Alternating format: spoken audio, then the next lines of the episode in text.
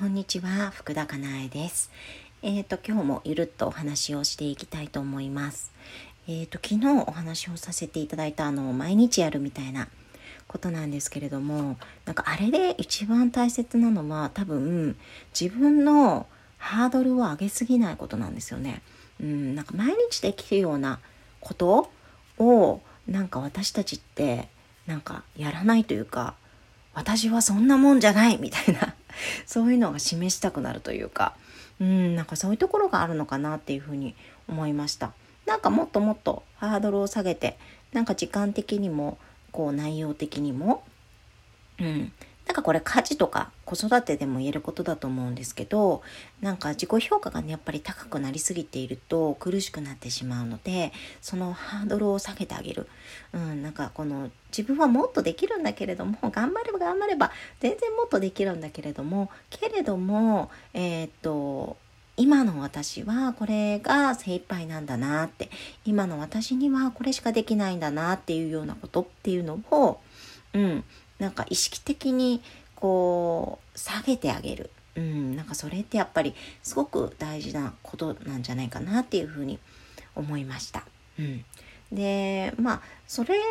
に関わることでもないかなかもしれないんですけどなんか私たちって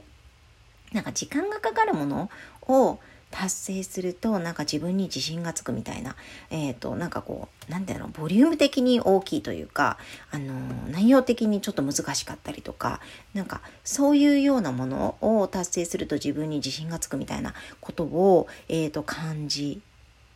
そういう風だと思い込んでいると思うんですけれどもなんかね実際はちっちゃな時間をいかにかこう有用に使えたか、うん、っていうのがなんか大切らしくてそう。だから5分とか10分の時間、うん、5分とか10分の時間をえー、っとこう何て言うんだろう。無駄に過ごさずにすごく有意義に過ごすことができたなっていうことがなんか自分のえー、っと自分を肯定することだとかそう。なんかね認めることだとかなんかそういうことにねつながるらしいですよ。うん。そう。ちょっと意識してみてください。なんか5分とかって時間があると、なんかスマホを見て終わったりとか、なんかあと yahoo ニュースとかさ、